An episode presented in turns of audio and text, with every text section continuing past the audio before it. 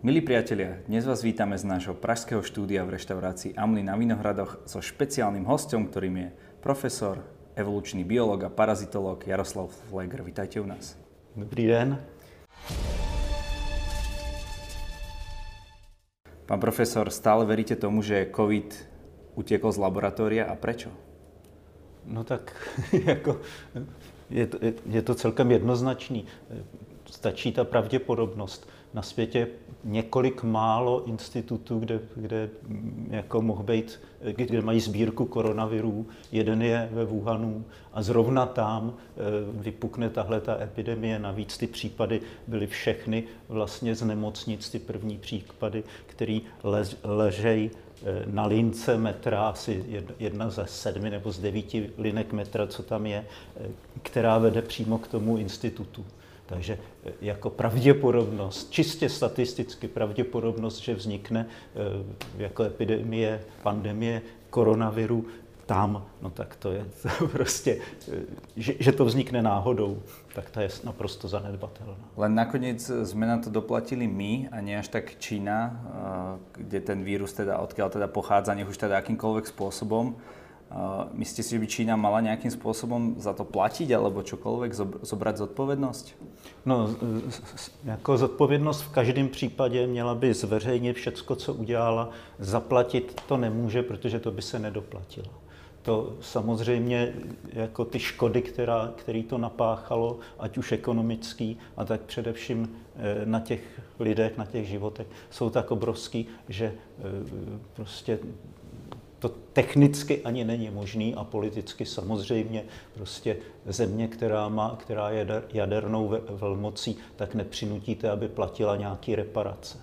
Takže, eh, ale rozhodně by se k tomu měli přihlásit a ne eh, strkat hlavu do písku. Je to naprosto absurdní. Eh, Každý, kdo se nad tím zamyslí, musí vědět, že to teda z toho institutu uteklo a jediný, co jako není zatím jasný, jestli a do jaké míry a proč byl tenhle ten virus upravený. Určitě nebyl upravený na to, aby se vypustil ven, to jim uteklo náhodou, jinak by to samozřejmě vypustili někde jinde, ne za, za vratama toho ústavu, ale e, jako to zatím nevíme, ale myslím si, že i tohleto se dá docela dobře e, jako dohledat a a zjistit. Každopádně to, že jim to uteklo, je nespochybnitelný a skutečně by, se, by měli převzít za to zodpovědnost. Takže je ten vírus umělého původu, alebo nie? Eh, primárně je přírodního původu. V tom institutu mají asi 15 eh, tisíc izolátů, jenom co se ví,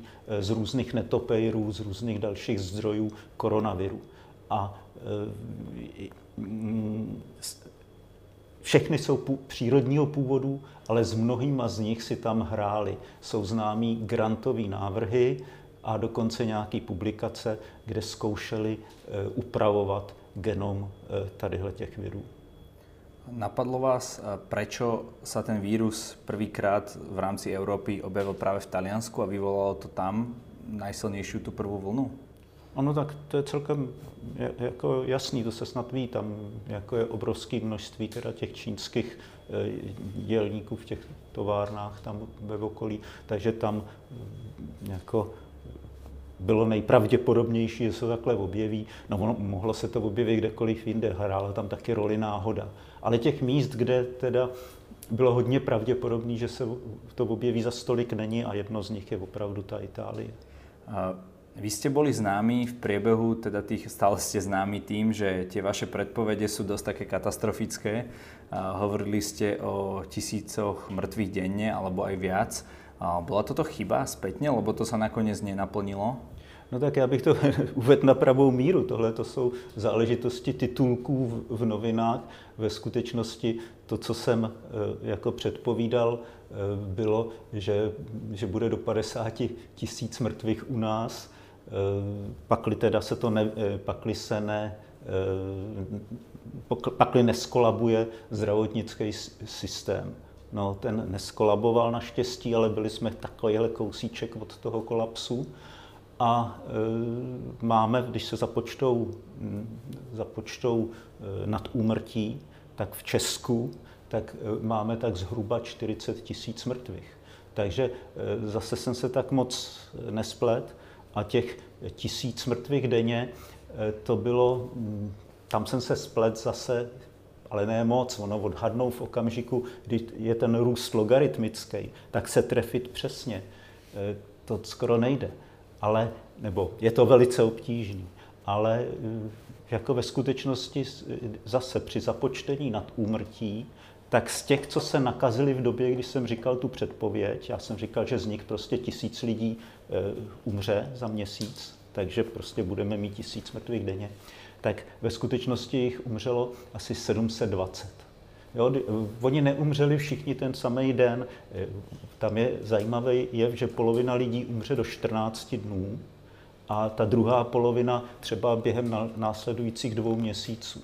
Jo, takže oni neumřelo jich teda tě, skutečně těch 720, řekněme, odhadem, ale e, ne ten samý den, e, to jich umřelo asi tak 350 a ten zbytek, eh, zbytek doumíral potom. Takže oni ty předpovědi nebyly zase tak eh, daleko od pravdy a eh, v podstatě já nepředpovídám jenom katastrofy.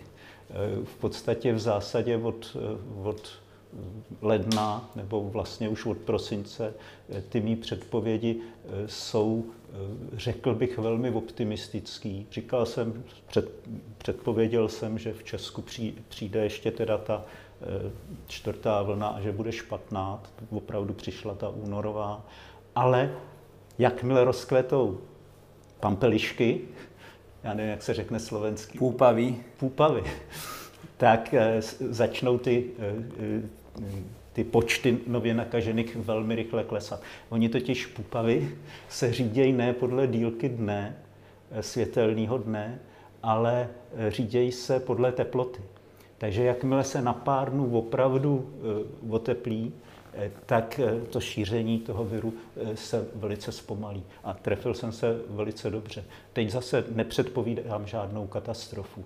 Teď už prostě nebudou umírat ty, ty desítky tisíc lidí, nějaké tisíce asi v Česku, všecko, já nevím, situaci na Slovensku. Jo. Takže to, co říkám, ty čísla, tak to se týká Česka a týkali.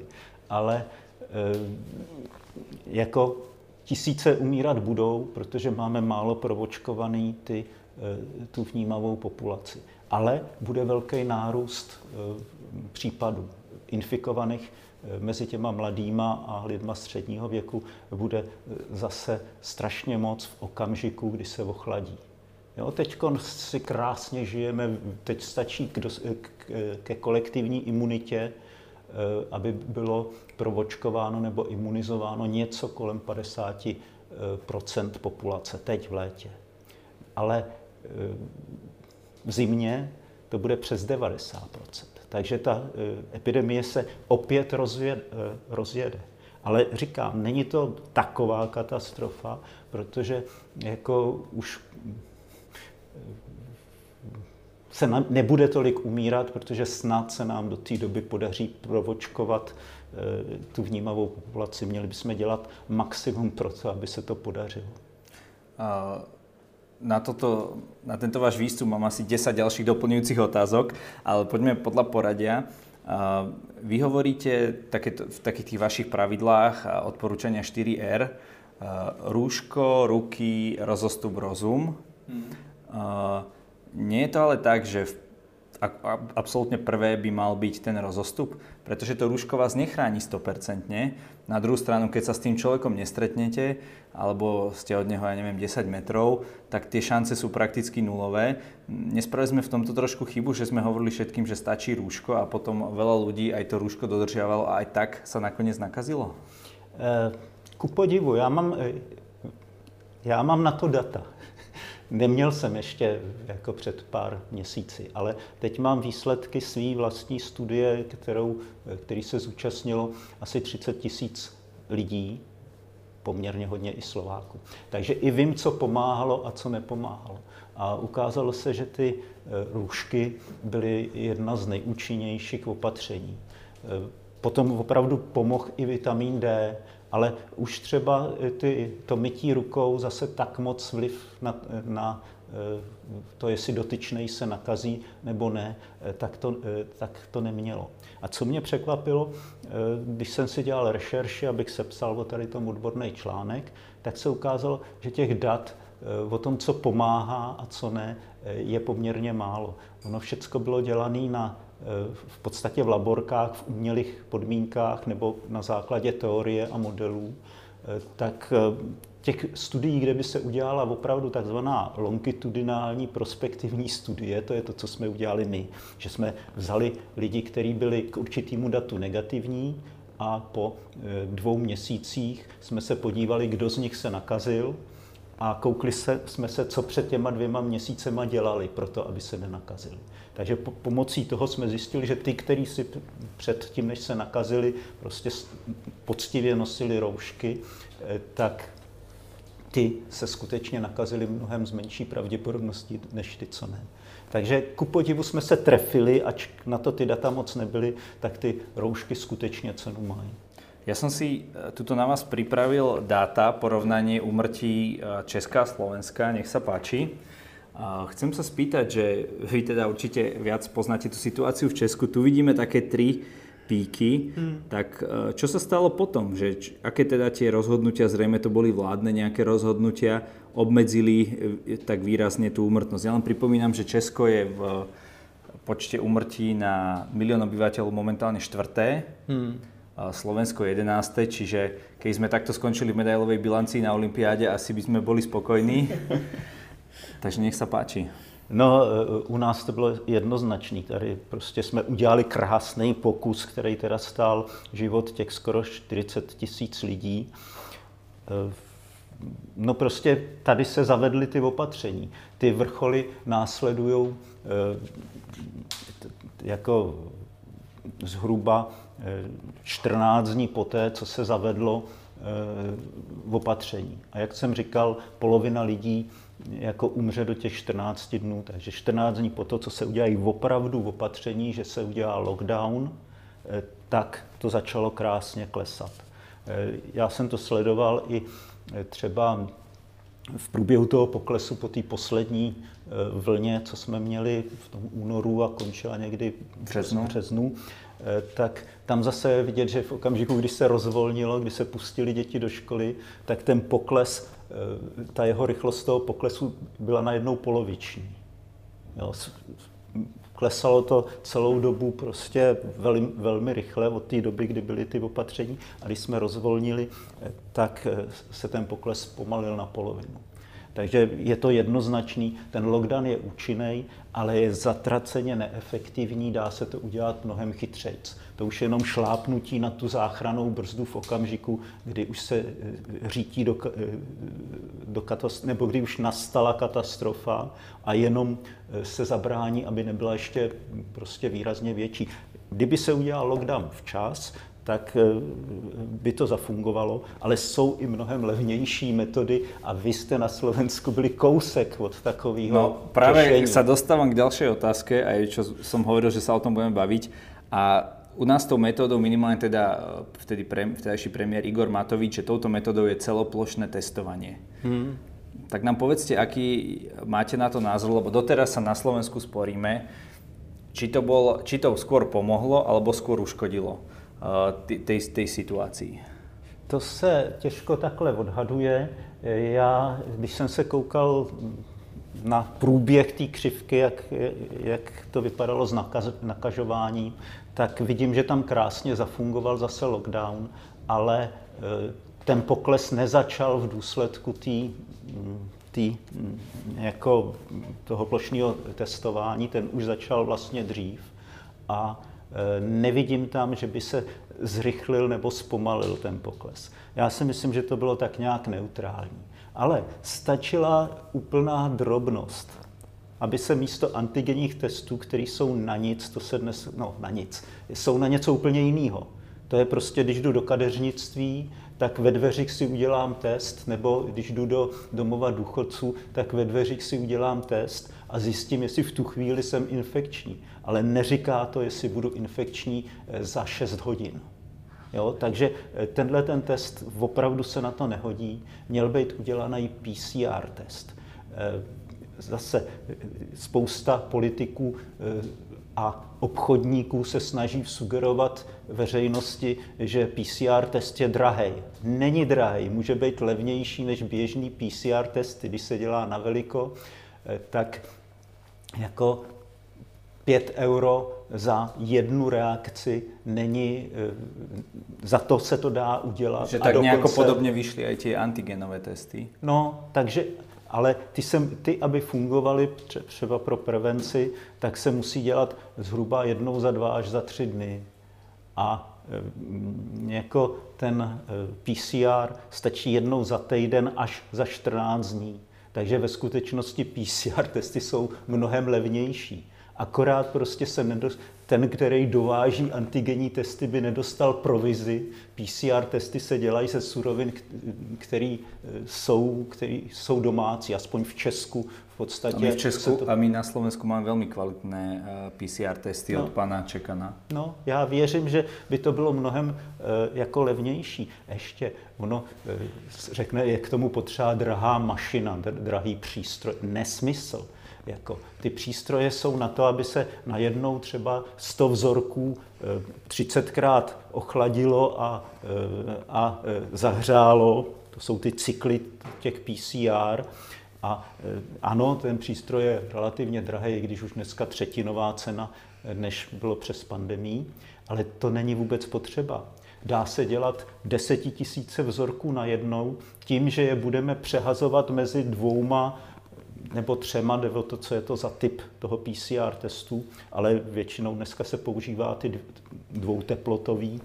Mezi dvěma lázněma 30krát přehodím eh, prostě balík vzorků mezi dvěma lázněma různé teploty a mám udělaných, já nevím, 20 tisíc vzorků zamplifikovaných. A to dokáže každá galvanovna. Jo, tam, jsou, tam jsou roboty průmyslové, který, eh, který takhle přehazují mezi lázněma eh, jako nějaký takovýhle kusy kovu, aby se... Takže nie je to pravda, že to PCR testovanie by bylo také strašně drahé a Nesmysl. je veľká chyba. Len neviem, či viete, my sme to na Slovensku posunuli ešte o krok ďalej. Eh, my sme neskončili, čo sa týka tých antigenových testov, tým celoplošným testovaním, ale po dlhé týždne hmm. až mesiace boli priepustkou do, ja neviem, do práce a hmm. tak ďalej. Ano, ale to je v Česku taky. Ještě teď to bylo, teď od toho dost lidí, dost podniků upustilo a ty chytřejší to znova zavádějí. Jo, si spočítali, že se jim to vyplatí, že prostě skutečně, když zachytějí včas tu, ty nemocný, tak, tak se jim to finančně vyplatí. Ale zase je to špatný, je špatně dělaný. Myšlenka dobrá, ale mělo to být PCR testování, protože by to bylo mnohem levnější a mnohem spolehlivější. Prostě spolehlivost toho PCR testu, antigenního testu se nedá v podstatě porovnat, to je obrovský rozdíl. Ano. Čo tie koronavírusové mutácie? Vy o tom hovoríte, vy hovoríte aj o tom, že postupne sa budú tie mutácie aj prispôsobať, prispôsobovať tomu zaočkovaniu. Hmm. Aká nás čaká teda taká, nazvime to dlhodobejšia budúcnosť s koronou a s tými mutáciami? No tak já si myslím, že teď každým dnem očekávám, eh, že se objeví v některý dobře provočkovaný zemi, takže Británie, Izrael, některé státy v USA, eh, objeví se mutant, který prolomí bariéru té očkovací látky, která se v té zemi používá. A ten se samozřejmě velmi brzo začne šířit po celém světě. Dneska víme, že, že ten svět je natolik propojený, že když se objeví tamhle eh, delta mutace v Indii, tak za chvíli je prostě v Británii je prostě do, do týdne a v Česku no tak do 14 dnů nebo něco takového.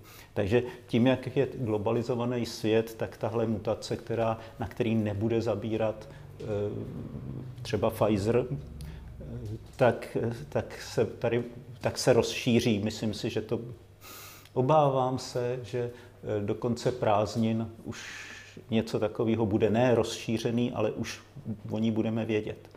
Nicméně už teď dávno pracují ty eh, podniky, ty fabriky na vakcíny, na vakcíny druhé generace.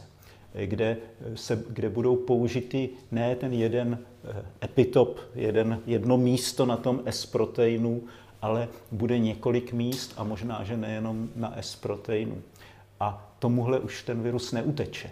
To není, že by prostě e, jsme se navočkovali a museli za, za půl roku očkovat znova. To je teď. V tuhle chvíli teď prostě je potřeba to zastavit, nic lepšího jsme neměli, ale už se samozřejmě dělá i na vyrábějí a už i testují se vakcíny druhé generace, které to zastavějí. Takže domnívám se, že v Evropě e, budeme e, někdy v květnu červnu příštího roku už v podstatě za vodou, že pak už opravdu eh, s výjimkou třeba některých neúspěšných zemí, doufám, že se nezaradíme jako my, jako Slováci nebo Češi, eh, myslím si, že snad ne, eh, tak s výjimkou těchto těch zemí budeme za vodou. Myslím si, že příští rok už pro nás, Evropany, přestane být eh, COVID eh, problémem. Samozřejmě jako lokálně budou vznikat místní epidemie, pořád ještě eh, budou osobní tragédie, to bude způsobovat, ale už to nebude národní katastrofa, jako to bylo loni a letos na jaře.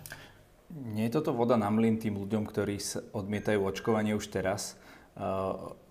Hovoria, že viete, že už teraz, že by sa malo niektoré vakcíny, už tretia dávka, vy teraz hovoríte o kompletne ďalšie, ďalšom type vakcíny, eh, že vlastne nakoniec nebudú veriť tým politikom, lebo im, eh, my sme mali takú kampaň Vakcína je sloboda. Hmm. Človek si myslí, že dá si jednu, prípadne dve dávky hmm. a bude teda slobodný, ale opäť sa bude musieť preočkovávať? Já si myslím, že tohle je prostě špatně vysvětlený tohle, to, co říkám, ten scénář, tak ten jsem věděl už e, loni, touhle dobou určitě. A už jsem se snažil to lidem vysvětlit. Tohle takhle už měla být vedená ta kampaň. Říct, že prostě na začátku samozřejmě se schválí něco jako taková pohotovostní vakcína, kterou zachráníme spoustu životů. To, že už třeba, nevím zase jak na Slovensku, ale v Česku už Eh, jako při té obrovské jarní vlně ty eh, seniori umírali velmi málo. To už prostě tam ta úmrtnost strašlivě klesla. Už tam jsme zachránili eh, desítky tisíc životů jenom teda v Česku. Já myslím, že na Slovensku by to taky se počítalo ne v tisících, ale prostě deset tisíc určitě. Jo. Tím, že už ta první vakcína, eh, která fakt směřovala jenom proti tomu jednomu epitopu, tak tou jsme zastavili eh, tu jarní vlnu. Ale už, už před tím rokem jsem říkal, že to je jenom eh, zastavení toho řítícího se vlaku, ale musí následovat i další kroky. Prostě je jasný, že ten virus nebude stát se založenýma ručičkama, teda on nemá ručičky, tak se založenýma spike proteinama, ale že bude reagovat na, na tu naší vakcínu. No a my musíme reagovat taky. Eh, naštěstí ty firmy, které vyrábějí ty vakcíny, tak tohle dobře vědí a připravují eh, v předstihu eh, ty vakcíny. Ale to se veřejnosti musí říct, jaký bude průběh. A rozhodně to není zbytečný se navočkovat i tadyhletou vakcínou první generace. To je úplně fantastický. Jsem zvědav, jestli kdy, se, kdy někdo spočítá, kolik milionů životů se zachránilo už jenom tou vakcínou první generace. Obraňme teraz trošičku list uh, na vaše recentné výskumy. Uh, vy ste publikovali aj článok ohľadom rozmnožovania, nazvime to tak. Uh, mňa teda zau... Vy ste hovorili vo vašom statuse, že viete, prečo ľudstvo nevyhynie na preľudnenie a vyčerpanie zdrojov. Tak prečo? Ako je to s tým rozmnožovaním? Kedy sa ľudia rozmnožujú a kedy nie? Eh, no, za to může eh, demografická eh, tranzice, já nevím, jak se to řekne ani česky, na to slovensky. Prostě v okamžiku, kdy národ zbohatne, jo, tak se lidi přestanou rozmnožovat. Začnou se rozmnožovat mnohem pomalejc a v mnoha zemích počet dětí na jednu ženu klesne na dvě, takže se to zastaví, a nebo klesne i pod dvě, což je bohužel třeba i příklad našich zemí. Ano. No, doteďka se myslelo, hodně dlouho to bylo záhada, proč se to děje. Jako jo. E, nakonec se teda demografové shodli na tom, že tím, že prostě zbohatnou ty lidi, tak najednou je tam větší kompetice a je lepší hodně investovat do málo potomků, než málo investovat do velkého počtu Aha, potomků. že ten jeden potomok, který je vysoko vzdelaný, může zarobiť viac ako tých 5 eh, méně vzdelaných. Hej? No, nejen, nejen zarobit, ale i e, jako být žádanější partner, získat žádanější, pa, žádanější partnerku nebo prostě naopak v opačném gardu. E, takže bude mít nakonec dřív děti, bude mít a bude jich mít víc. Jo, takže prostě se to vyplatí i po té biologické stránce. No ale my jsme ukázali, že to tak není, když jsme to potestovali. Ukázalo se, že řešení je mnohem jednodušší. E, ve skutečnosti je to tak, že když je člověk ve špatném zdravotním stavu a ví, že brzo umře, on neví, že umře, ale jeho tělo to statisticky má tak prostě spočítaný a je tak nastavený, tak se začne rozmnožovat rychlejc a e, tím pádem za ten život ve skutečnosti prostě těch potomků má víc. Prostě spěchá na to rozmnožování, u žen e, menarche začíná dřív. Jako všechno se to posune vlastně k tomu, e, k tomu nižší, nižšímu věku. No a to, že prostě jsme zatím jeli exponenciálně a měli jsme mnohem víc dětí, než, než bylo potřeba, tak to bylo dané tím, eh, že jsme nemocní. Od té doby, co, eh, co jsme se začali věnovat zemědělství, a pak se to ještě vystupňovalo, když jsme začali žít eh, na veliko v městech, tak se zdr- průměrný zdravotní... To byly ty negativní faktory. To pre, byly ty, pre... ano. Výsledkem bylo, že jsme měli spoustu zánětů, výsledkem bylo, že jsme se zmenšili, prostě proti, proti tomu, jak, jak jsme byli vysoký před nástupem zemědělství, tak, tak prostě to bylo o 20 čísel. Když se kouknete na hradech, jak vypadá brnění, tak to byly, vždycky říkají, to je pro děti. Ne, oni opravdu ty rytíři byli takhle malí. Jo, protože prostě opravdu e, ten zdravotní stav byl špatný. Taky, když se kouknete, průměrná teplota 37 stupňů. No to dávno není pravda. E, jsou řady, e, jsou data třeba u odvedenců a vidíme, že během posledních 200 let postupně klesala tělesná teplota normální až na, teď je 36,6 nebo něco. Tak ono vlastně těch 37 už je dneska jako keby taký patologický stav, subfebrilia, ale, ale když si to bylo... To byl normál, protože mm-hmm. každý měl v sobě záněty. No a díky teda tomu, jak společnost bohatne, tak jsme čím dál zdravější a vrátili jsme se zpátky na tu normální rozmnožovací strategii, kdy teda ta jedna žena měla eh, ty dva potomky. Mm-hmm. Takže celá ta, to zastavení toho rozmnožování je daný tím, že prostě lidi jsou zdravější a vrátili se na tu pomalou životní strategii z tohto, čo hovoríte, eh, ja keď som chodil do školy na základnú, na strednú minimálne, tak eh, polnohospodárstvo, neviem, či som nepočul, že to bol aj najväčší vynález ľudstva. Eh, vy s tým teda nesúhlasíte? Nepomohlo nám polnohospodárstvo k či už populačnej expanzii a tak ďalej? No, pomohlo nám k populační expanzi právě tím, že, je... že jsme nemocní a tím proto jsme se rychleji množili. Jo? Jinak jako osobně jednotlivcům z hlediska eh, viability životního, eh, prostě toho, jak jsou života schopní a jak jsou, fer, eh, jak jsou života schopní, tak to nám nepomohlo. To nám opravdu způsobilo, že jsme se zcvrkli o těch 20 čísel. Ale nie je úspěšnost druhu právě daná počtom těch jedinců? To si myslím, že... že... Neberie se to tak v, v biologii? Že ten... Asi ne. ne. Jako i tam rozhoduje ne počet jedinců, ale stabilita. To znamená, jak dlouho ten druh přežije. Prostě v okamžiku, kdy nějaký druh nebude mít tuhle pojistku, neměl by třeba tadyhle tu pojistku, že v okamžiku, kdy je zdravý, tak se tak rychle nerozmnožuje, eh, tak eh, by vyhnul dřív. Jako jo, kdyby konkurovali dva druhy mezi sebou, jeden, který se rozmnožuje hodně i v okamžiku, kdy je mu dobře. A Vy ten... si vyčerpal tie zdroje v tom eh, tak. svojom okolí. Tak.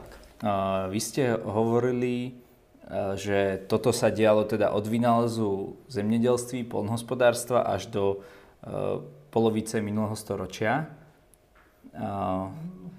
Až do poloviny minulého století se živíme nepřirozenou stravou. A napísali no, ste... Jako... Čo sa zmenilo v tej polovici toho minulého storočia? Že čo tam, kedy tam začala byť tá strava, alebo čo je, čo je vlastne prirodzená My jsme si toho jenom všimli. Jako jo, zhruba v té době to bylo popsané, protože bylo už hodně zemí, kde teda začali žít zdravě. Jo? Takže e, my jako lidstvo pořád ještě e, jako se množíme, e, roste ta populace. Ale už, takže nejspíš se dostaneme nad 10, možná nad 11 miliard, což bychom měli zvládnout, což by zdroje naší planety měly ještě zvládnout, ale pak se to zastaví.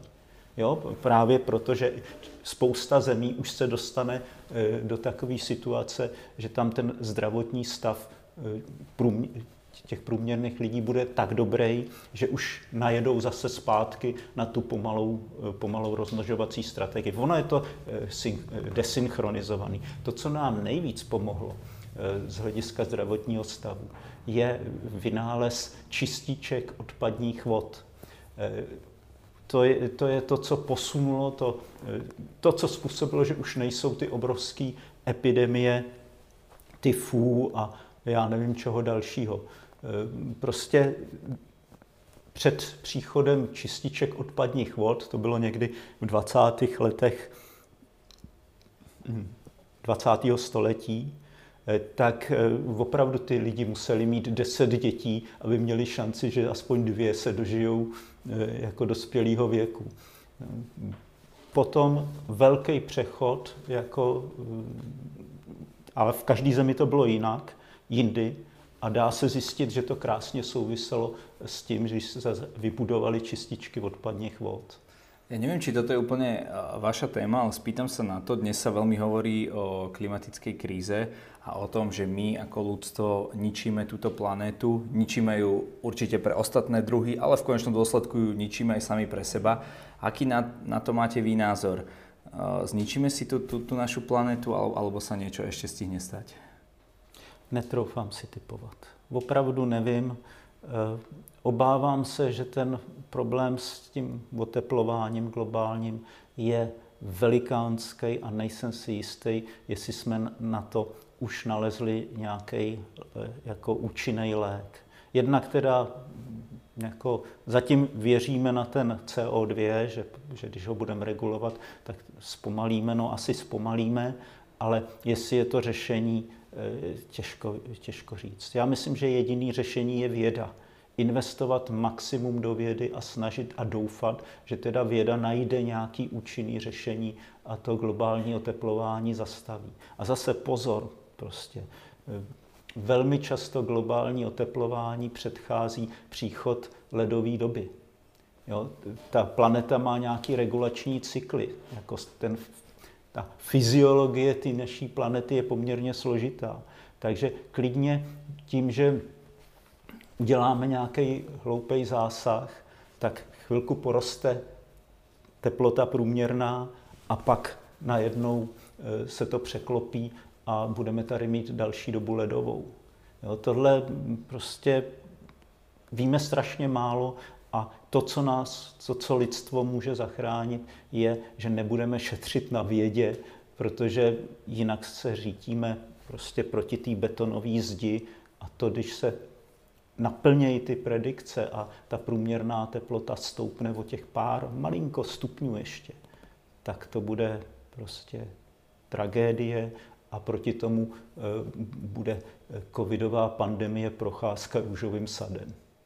Pán profesor, každý v našej relácii môže na záver niečo odkázať našim divákom, možno niečo, čo nezaznelo, proste čokoľvek.